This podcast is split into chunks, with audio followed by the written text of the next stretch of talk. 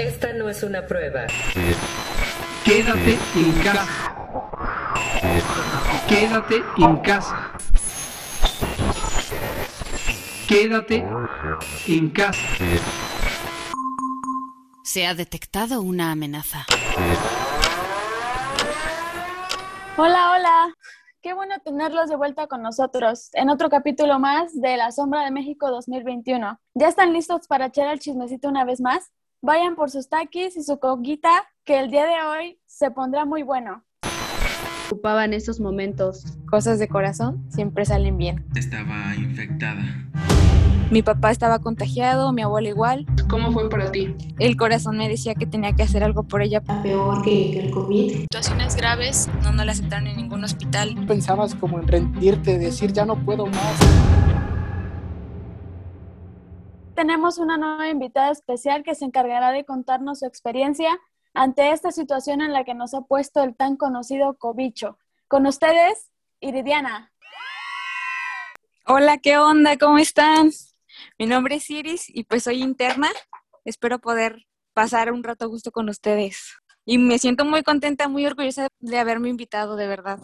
Gracias, gracias. Antes que nada, pues muchísimas gracias por haber aceptado nuestra invitación aquí a nuestro podcast, La Sombra de México 2021. Y bueno, el día de hoy queremos hacerte una, como una tipo de entrevista, queremos saber cómo fue tu experiencia ante todo esto que ha pasado, que yo creo que a todos nos ha dejado cosas buenas como cosas malas. En este caso, pues nosotros sabemos que tuviste a un familiar enfermo de, de COVID, que fue tu abuelita. Lo primero que, bueno, al menos que queremos preguntarte es saber qué sentiste al enterarte, pues que tu abuelita estaba infectada. Bueno, pues es que no nada más es de que te enteres como tal de que tiene un diagnóstico de COVID, porque pues fue todo un proceso de verdad, o sea, desgraciadamente creo que en todas las comunidades como muy alejadas de estados de capital y así, pues los servicios de salud son muy poco, pues son deficientes. Entonces, mi abuela inició con un diagnóstico de migraña, o sea, del 1 de agosto al 8 de agosto tuvo diagnóstico de migraña. Mi papá estaba contagiado, mi abuela igual. Mi papá tenía diagnóstico de fiebre tifoidea porque pues tenía fiebres así de que sudaba, escalofríos, la temperatura súper, súper subía. En las mañanas estaba muy normal y lo diagnosticaron como tifoidea. Tardaron ocho días para que hicieran una radiografía donde pues como médicos sabremos que a lo mejor una radiografía no te da como tal el diagnóstico. En realidad el diagnóstico es completo, o sea, es un conjunto de sintomatologías que a lo mejor lo puedes complementar con estudios de imagen o, como ya ahorita lo sabemos, una prueba.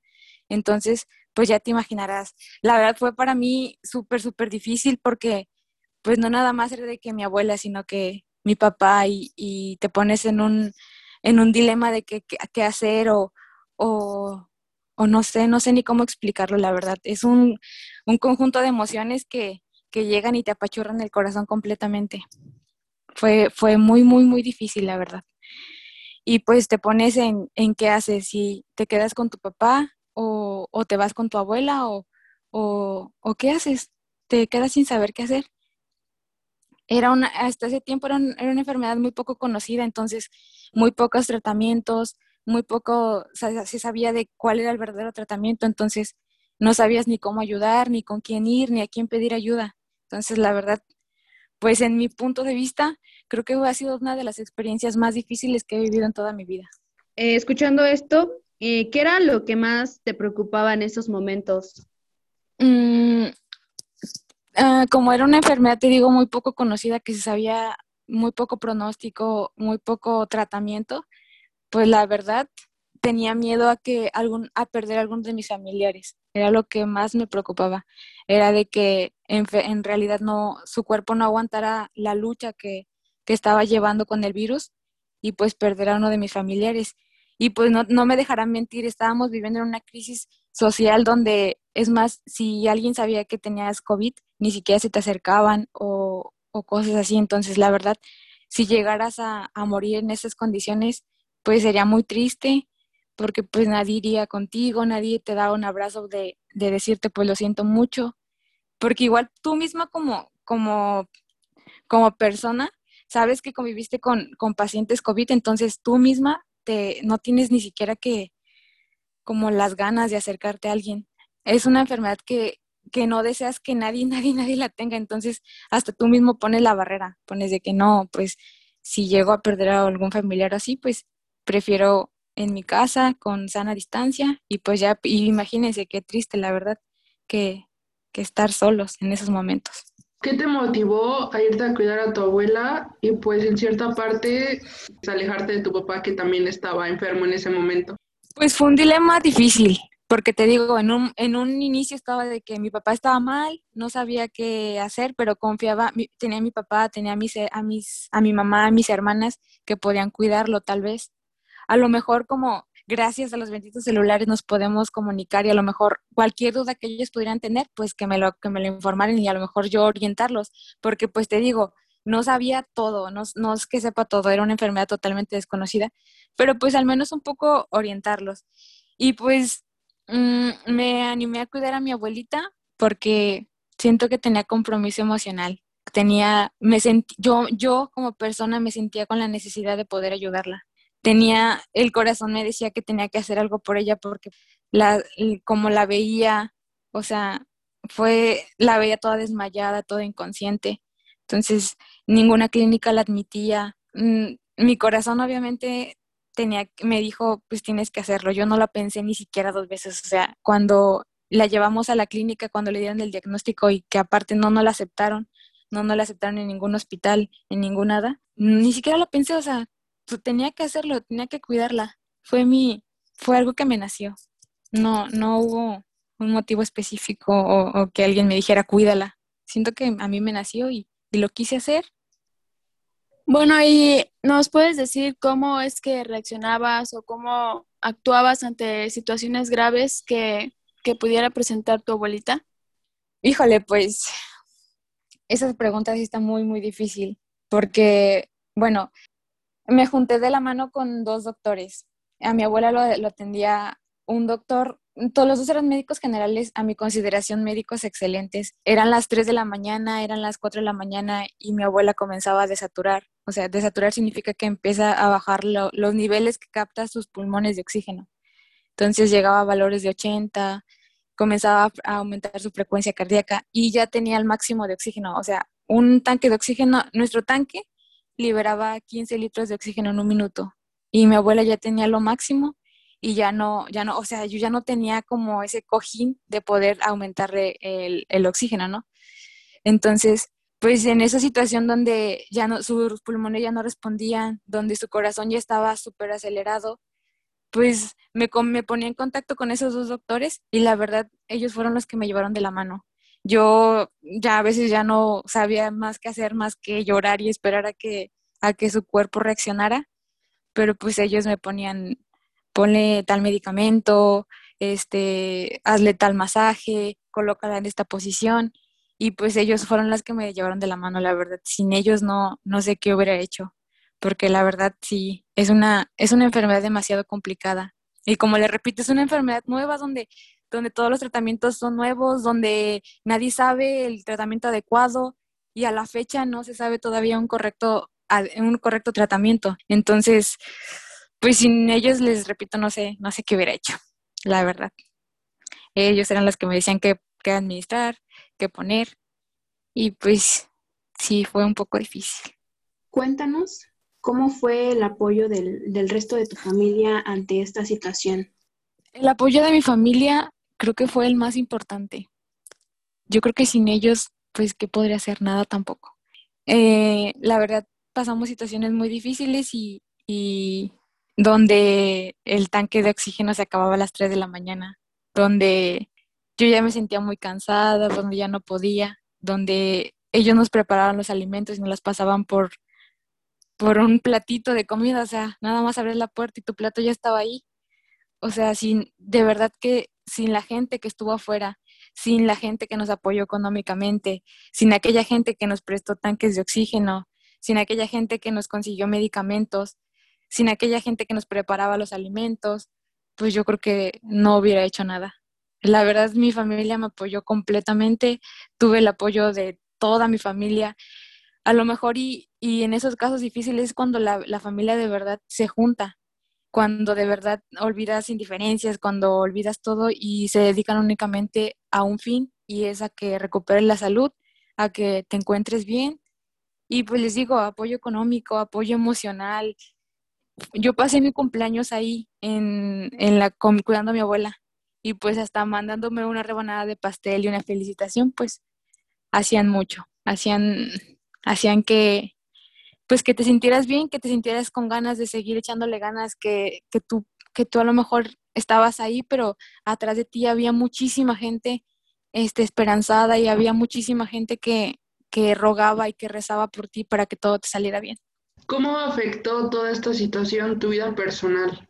En mi vida personal, creo que te da un crecimiento más que, mm, bueno, te da un crecimiento, aprendes a valorar las cosas. En, yo me acuerdo que cuando mi abuela todavía estaba bien, estábamos en una reunión, o sea, estábamos comiendo cinco personas en una mesa, estábamos todos tranquilos y de repente al otro día ya sale con que no, con que no puede, con que le cuesta respirar, con que ya tiene vómito y fue de un día para otro, entonces aprendes que la vida es tan efímera, la vida es tan, se te va tan rápido que ahorita tienes, puedes tener todo, puedes abrazar a quien quieras, puedes este, estar cerca de quien quieras, puedes ya hacer una llamada y que te contesten, pero al otro día ya no sabes realmente si puedes, si te van a contestar esa llamada o si vas a volver a ver a esa persona. Entonces, siento que en mi vida personal me enseñó a valorar a las personas ahorita que las tienes y ahorita que te responden y ahorita que, que pueden compartirte y darte un, un ánimo. En la vida profesional o en la vida de estudiante, yo tenía muchas inseguridades. Yo no sabía, a lo mejor sí se me sabía las técnicas para poner un suero para cambiar un tanque de oxígeno, para regular un flujómetro. Y gracias a eso me atreví, o sea, me di el valor que a lo mejor todo lo que tú sabes, la gente lo necesita y no déjate de inseguridades, apréndelo, conócelo y arriesgate y hazlo, que arriesgando puedes ganar muchísimo más. Y respecto a tus amistades o relaciones sentimentales, eh, ¿no afectó? ¿Te apoyaron? ¿Cómo fue? Mm, pues en ese entonces, ten- sí ten- bueno, hasta ahorita tengo novio, me apoyó muchísimo, me tuvo mucha paciencia, a veces era la madrugada y, y yo estaba sola, sin nada, no sé, y, y el, un simple mensaje de te quiero mucho, échale ganas, confío en ti, pues a veces te llena más el corazón. Y pues mis amigos, mis amigos creo que tuve muy poco apoyo, creo que uno que otro es el, aquel que te, que te dice échale ganas, aquel que te dice tú puedes, confío en ti, tienes mi apoyo. Y a veces esto me sirvió de lección. A veces tienes más de personas que, que ni te las esperas. O sea, yo tengo una amiga, tenía una compañera de la secundaria que pues ni siquiera, o sea, ella estaba muy en su bolita y yo muy en mi bolita y así, y ni cruzábamos palabras. O sea, no nos llevábamos bien. Y de, ella es enfermera, entonces yo me acordé que era enfermera y le pedí así como ayuda de que me ayudara a canalizar. Y sin pensarlo, ella me dijo, sí, claro que sí. Y yo di, no, pero es que le dije, pues es un paciente COVID. La verdad, si de verdad me dices que no, yo lo entendería. Y me dice, no, ¿cómo crees? Claro que sí, pásame tu dirección o, y ven por mí, o ven por mí y ya yo llego. Le digo, bueno. Y pues uno de mis familiares fue por ella y todo. Se quedó una semana ayudándome. O sea, yo en, la, en el día cuidaba a mi abuela y ella se quedaba toda la noche velando y me dejaba descansar. Entonces, te digo, ya ni siquiera era mi amiga, o sea, ni siquiera compartíamos gustos ni palabras, nada de eso, pues me apoyó muchísimo, la verdad. Ahorita yo le tengo mucho cariño y nos empezamos a llevar muy bien, porque en esas, en esas situaciones es donde aprendes que la gente que a veces ni esperas nada es la que más te da, la que más te apoya, la que más, la que más te tiende la mano. Mientras tú cuidabas a tu abuelita, bueno, sabemos que el cuidar a un, pues a una persona que está infectada siempre está ese, como ese temor a, infec- a infectarse o a contagiarse. ¿Tú sentiste esa como ese temor a, pues, a contagiarte de COVID? Al inicio no, al inicio creo que era más mis ganas de hacer algo que, que así de que no me importa que me contagie, yo quiero que estés bien, porque pues eh, sabemos que el virus ataca de diferentes formas en diferentes cuerpos, en diferentes etapas de la vida. Sabemos que a lo mejor a quien, a quien más afecta es a personas con bajas defensas, a personas que tienen comorbilidades, es decir, hipertensión, que son diabéticos, que tienen alguna afectación inmunológica. Mi abuela, por ejemplo, tiene artritis reumatoide tiene hipertensión arterial, tiene 71 años. Entonces, yo en, los primeros días me preocupaba más porque, pues por hacer todo lo posible, porque el pronóstico la verdad era muy malo. Entonces, al principio no me importó, o sea, yo me metí obviamente con, con mi propio, hice, hice mis propios cuidados. Me informé, el IMSS sacó así como una tipo solución para desinfectar, donde preparabas tú tu propia solución, la hice hice mi aislado con nylon así desinfectado, hice mi propio aislado, eh, usaba caretas, tenía mi mascarilla, bueno, mi cubrebocas. Mi abuela, a pesar de que estaba ahí, ella le ponía su cubrebocas, ella todo el tiempo tuvo su cubrebocas. Me puse a investigar cuáles eran los cubrebocas más efectivos, todas las medidas de higiene, sanitizaba diario, este, la basura la separaba, eh, cortante lo separaba, o sea, traté de, tener todas las medidas como que yo consideraba, pues para no infectarme. Obviamente sí me, da, sí me daba miedo, pero creo que mis ganas de poder hacer algo eran más. A lo mejor eso no, suena como todo rebuscado y así, pero pues era lo que sentía en ese momento.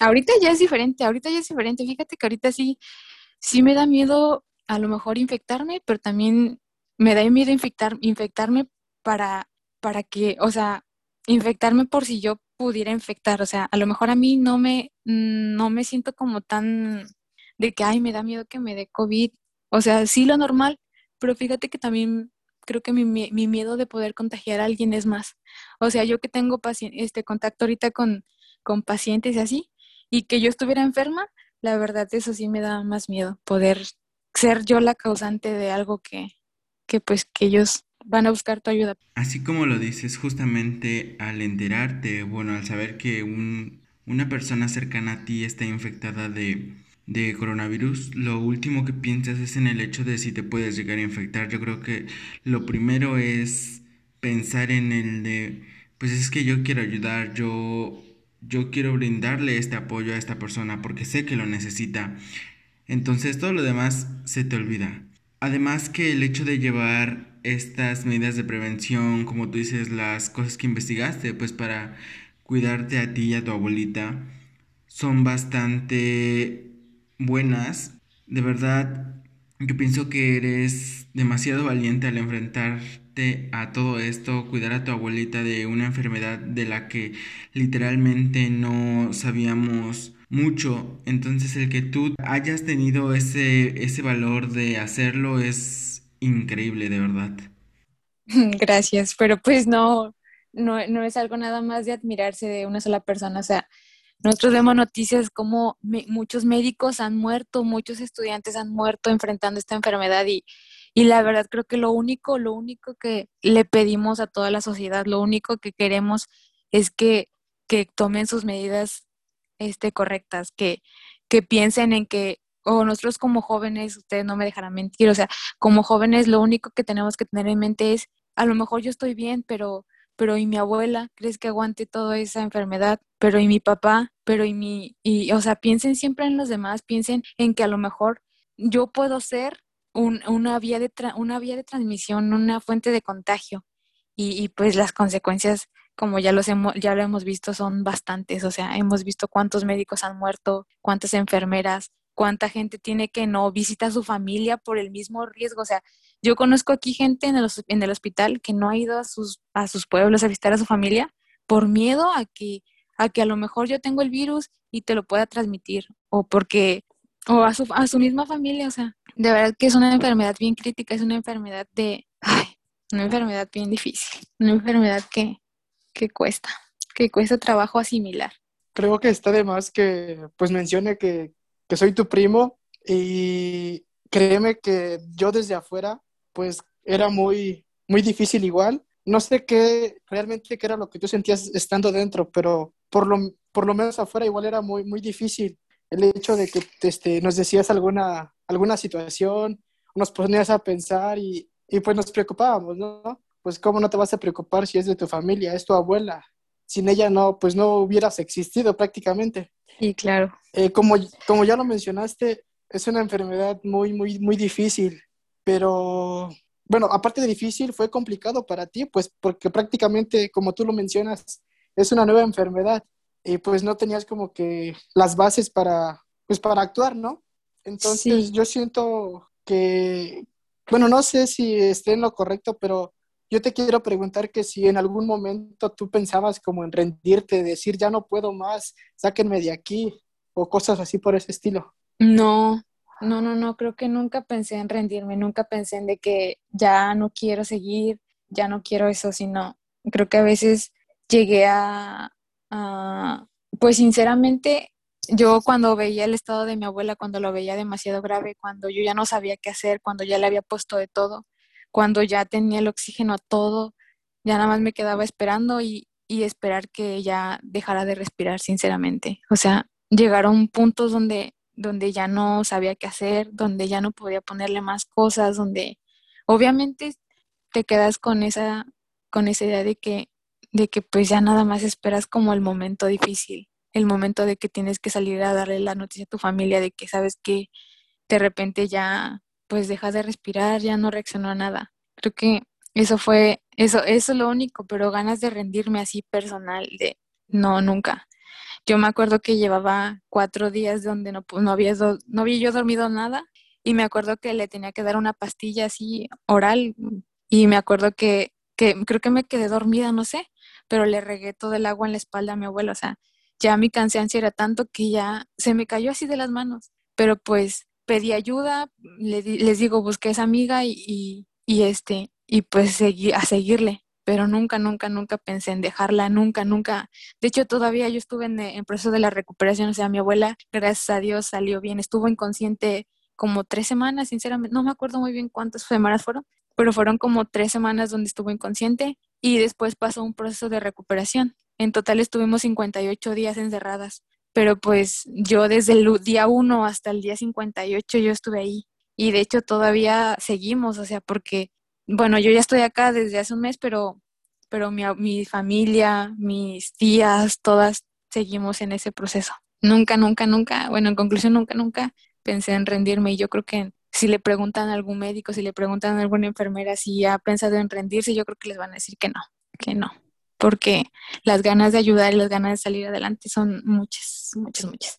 Imagínense, se encariñan con un paciente que no conocen, ahora imagínense estar tratando a tu abuelita, estar tratando a tu familiar. Yo, yo creo que como persona, tú lo, yo creo que si se ponen en, en cualquier lugar y piensan en la persona que más quieren, yo creo que lo que ustedes menos pensarían es en rendirse. Bueno amigos, Ahí tienen una respuesta muy bonita que espero que los haga pensar un poquito más en el personal de salud, valorarlos más, quererlos, ver todo lo que hacen por nosotros día a día. Pues en lo particular, eh, yo te quiero agradecer muchísimo el hecho de que estuviese ahí adentro con abuela, con nuestra abuela. Créeme que, que sí fue muy difícil toda esta situación, pero de verdad te admiro, y te respeto muchísimo porque gracias a ti, pues aún tenemos aquí a, bueno, en este mundo nuestra abuela y aún podemos platicar con ella y, seguir este, conviviendo y créeme que te lo voy a agradecer toda la vida. No, no fue nada de agradecerse porque yo lo hice de corazón y las cosas de corazón siempre salen bien. Entonces, un consejo para la vida, todo háganlo de corazón, todo, todo, todo, todo. Así, ustedes son, ustedes estudian estoma, ¿no? Sí. Ustedes háganlo como a su paciente, siempre véanlo como si fuera su mamá. A la persona que está en la silla, piensen que sea su mamá, su abuelita, su papá y hagan las cosas con el corazón, que van a ver que todo les saldrá bien. Gracias por el consejo. Este, me, me, gustó mucho eso que acabas de decir, que las cosas hay que hacerlas con el corazón. Y es cierto, yo creo que una enfermedad todavía peor que, el COVID es justamente eso, el, no tener corazón ahora. Imagínense, no sé, este, personas que pues no sé, que se encuentren en el área de la salud y, no tengan esta, esta pasión por ayudar a los demás, me, me parece muy triste y no sé, yo, yo quiero repetirte nuevamente que, bueno, yo te admiro, te admiramos y este, pues creo que nos inspiras, ¿no? A que si en algún momento igual nos llega a pasar alguna situación similar, este, recordar tus palabras y pues ponernos las pilas, nunca rendirnos y, y darle para adelante. Exactamente. Y pues yo también estoy muy contenta porque me hayan invitado, porque por haber podido compartir mi experiencia y espero que pueda llegar a mucha gente para que haga conciencia de, de, lo que realmente está pasando. Esta pandemia, pienso que más que darnos una lección de vida, nos ayuda para, para crecer como personas, para poder valorar lo que tenemos, para poder apreciar. O sea, ustedes mismos lo dijeron en sesiones pasadas. O sea, cómo extrañamos ir a comernos una torta en el salón mientras explicaban, cómo extrañamos ir a ver a nuestra familia y abrazarnos y poder tener una fiesta, poder convivir. Pero pues precisamente de eso se trata, las circunstancias difíciles de que nos dejen una enseñanza ahí. Y yo creo que todos, todos, todos, todos, esto es nivel mundial, o sea, todos hemos aprendido cosas pues que, que nos llegan, que nos duelen y que nos enseñan a, a crecer como personas y a valorar momentos y a valorar palabras y a valorar situaciones. Como nos mencionabas al principio, estás en tu internado en la carrera de medicina y platícanos cómo es que toda esta situación pues afectó que, que retrasaras tu internado o te benefició. Eh, ¿cómo fue para ti? Ah, bueno, es que yo terminé la carrera de medicina en mayo del 2020. Entonces yo se supone que tendría que ir al internado en julio del 2020. Y pues en la UAP nos dan chance de mandar una única carta a un hospital donde tú quieras. O sea, te dan una lista de plazas, ¿no? Te dan, si tú te quieres ir del estado, te dan, por ejemplo, Monterrey, te dan este San Luis, Querétaro, cosas así, ¿no? Y tienes permiso nada más de una carta. Si te rechazan esa carta, pues ya no puedes hacer nada, ya te quedaste sin plaza. Entonces, tienes que irte a un acto público. ¿Qué es el acto público? El acto público es una lista de que ellos mismos hacen, pero son de hospitales regionales. Hospitales como Huejotzingo, Tezuitlán, Tepeaca, Tecamachalco, este, cosas así, ¿no? Y pues a mí me rechazaron mi, mi, mi carta la primera, la primera vez que la mandé. La mandé igual a Monterrey. Entonces, pues yo ya se imaginarán, me puse bien triste, lloré así como una semana y no sé qué. Y mi papá me dice, oye, pero, pero ¿por qué estás triste? Deberías estar feliz. le digo, pero ¿por qué si me rechazaron? Y me dice, pues porque no ves, o sea, no sé si se recuerden de los mitos que salían antes de que es que los médicos te matan, es que el médico te inyecta cosas para que te mueras, que no sé qué tanto. Y había mucha agresión al personal médico.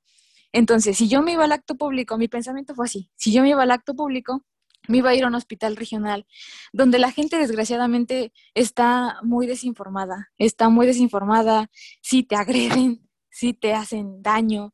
O sea, no nada más hablamos de COVID, hablamos de situación eh, este, social, hablamos de inseguridad también. Entonces, eh, la UAP nos dio chance de que diéramos un, como que nos diéramos ese medio año con permiso. Entonces, lo acepté, acepté el permiso y me quedé medio año en mi casa. Pero pues entraba a clases en línea, entré a, varios foros, entré así como me la pasaba estudiando para el internado y cosas así. Este, estuve ahí un, un tiempo con mi abuelita, lo que, lo que ya habíamos hablado, y pues pienso que las cosas pasan por algo.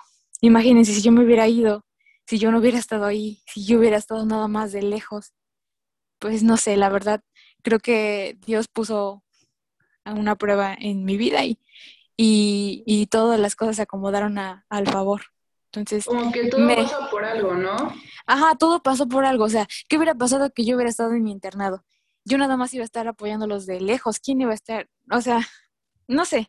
Pienso que todo se acomodó y la verdad me pareció, creo que cosa del destino. No sé si crean en el cine, a lo mejor no, pero pues yo sí.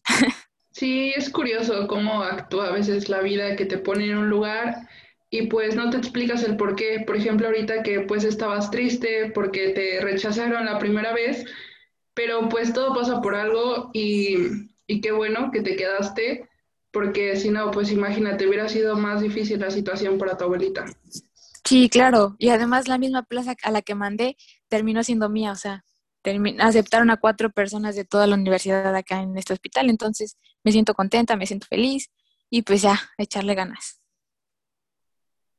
Bueno, escuchando ya tu experiencia que ya nos acabas de contar y que estás ahorita realizando tu internado de medicina, eh, ¿cuál sería tu consejo para aquellas personas que, aún dudan del COVID? Porque si, te has dado cuenta, eh, sigue habiendo muchas personas que, dicen que, que, es un invento del gobierno y que siguen sin creer y pues andan como si nada. ¿Tú qué les dirías a todas esas personas? Pues yo lo que les diría es que, pues que se cuiden mucho. Si de verdad piensan que es una mentira, que es cuestión política, que si es lo que cualquiera, todo el mundo inventó sus propias teorías. Y si no las inventaron, las leyeron de internet y las modificaron. Entonces, yo lo único, el único consejo es que les doy es que ojalá nunca les llegue el coronavirus a sus vidas. O a lo mejor ya, ya está en nuestras vidas, perdón, pero ojalá nunca afecte a alguien que de verdad aman. Es lo único que les diría porque las medidas que nos dieron, no sé, a cada rato están los anuncios, a cada rato están letreros, a cada rato está de que lávate las manos, no salgas sin tu cubrebocas, y tiene razón, hay gente que, que no sé, no sé qué es lo que espera o no sé qué es lo que quiere vivir para que despierte, o sea, estamos a, a cuántos meses, a casi ya un año de la, de la pandemia, y hay gente que tiene razón, todavía no cree, entonces yo lo único que les diría es que Ojalá que se cuiden tanto, ojalá que la suerte siga tanto de su lado para que nunca, nunca llegue alguien que aman, para que nunca les lastime tanto que tengan que decir, ay, si me hubiera cuidado, si me hubiera hecho esto, porque lo hubiera, no existe. Y del hubiera al hacer hay, un, hay una línea bien delgadita. Entonces es lo único que le diría, porque la verdad ya todas las medidas fueron dadas, ya todos, ya escuchamos donde sea consejos y pues yo no sé qué entonces qué esperan para entender o qué esperan que les pase para que puedan reaccionar. Sí, es más bien su capricho, pero como bien lo dices, ojalá que no esperen a que les pase para que empiecen a actuar. Sí, claro. Eh, serían todas las preguntas. Te agradecemos mucho por tomarte un espacio en tu día para acompañarnos hoy. Esperamos que, que este podcast le llegue a muchas personas, que hagan conciencia, que pues bueno, y si hasta ahorita no se cuidan, que pues empiecen a hacerlo, nunca es tarde para empezar y sobre todo que se protejan y que se cuiden mucho. Gracias por acompañarnos. No, no, nada de que gracias. Para mí fue un placer y me siento muy, muy contenta porque me hayan invitado. Es, me siento muy orgullosa que se hayan fijado en mí, entonces lo hice con todo el gusto del mundo. Y igual espero lo mismo, que espero llegue mucha gente, que espero que mucha gente lo escuche y haga reflexión y, y que sepan lo que es vivir con una persona con coronavirus. Pues nuevamente te agradecemos que te hayas tomado el tiempo para estar con nosotros compartiendo de tu información. Hasta aquí, amigos, quedó un nuevo capítulo de su podcast, La Sombra de México 2021. Espero que sea, bueno, esperamos que sea de su agrado, que, que, les haya gustado mucho, que empiecen a cuidarse porque nunca es tarde para empezar, como ya fue mencionado anteriormente. No se olviden de seguirnos en nuestras redes sociales como arroba la sombra de México 2021 y cuídense mucho. Hasta la próxima. Nos seguimos escuchando.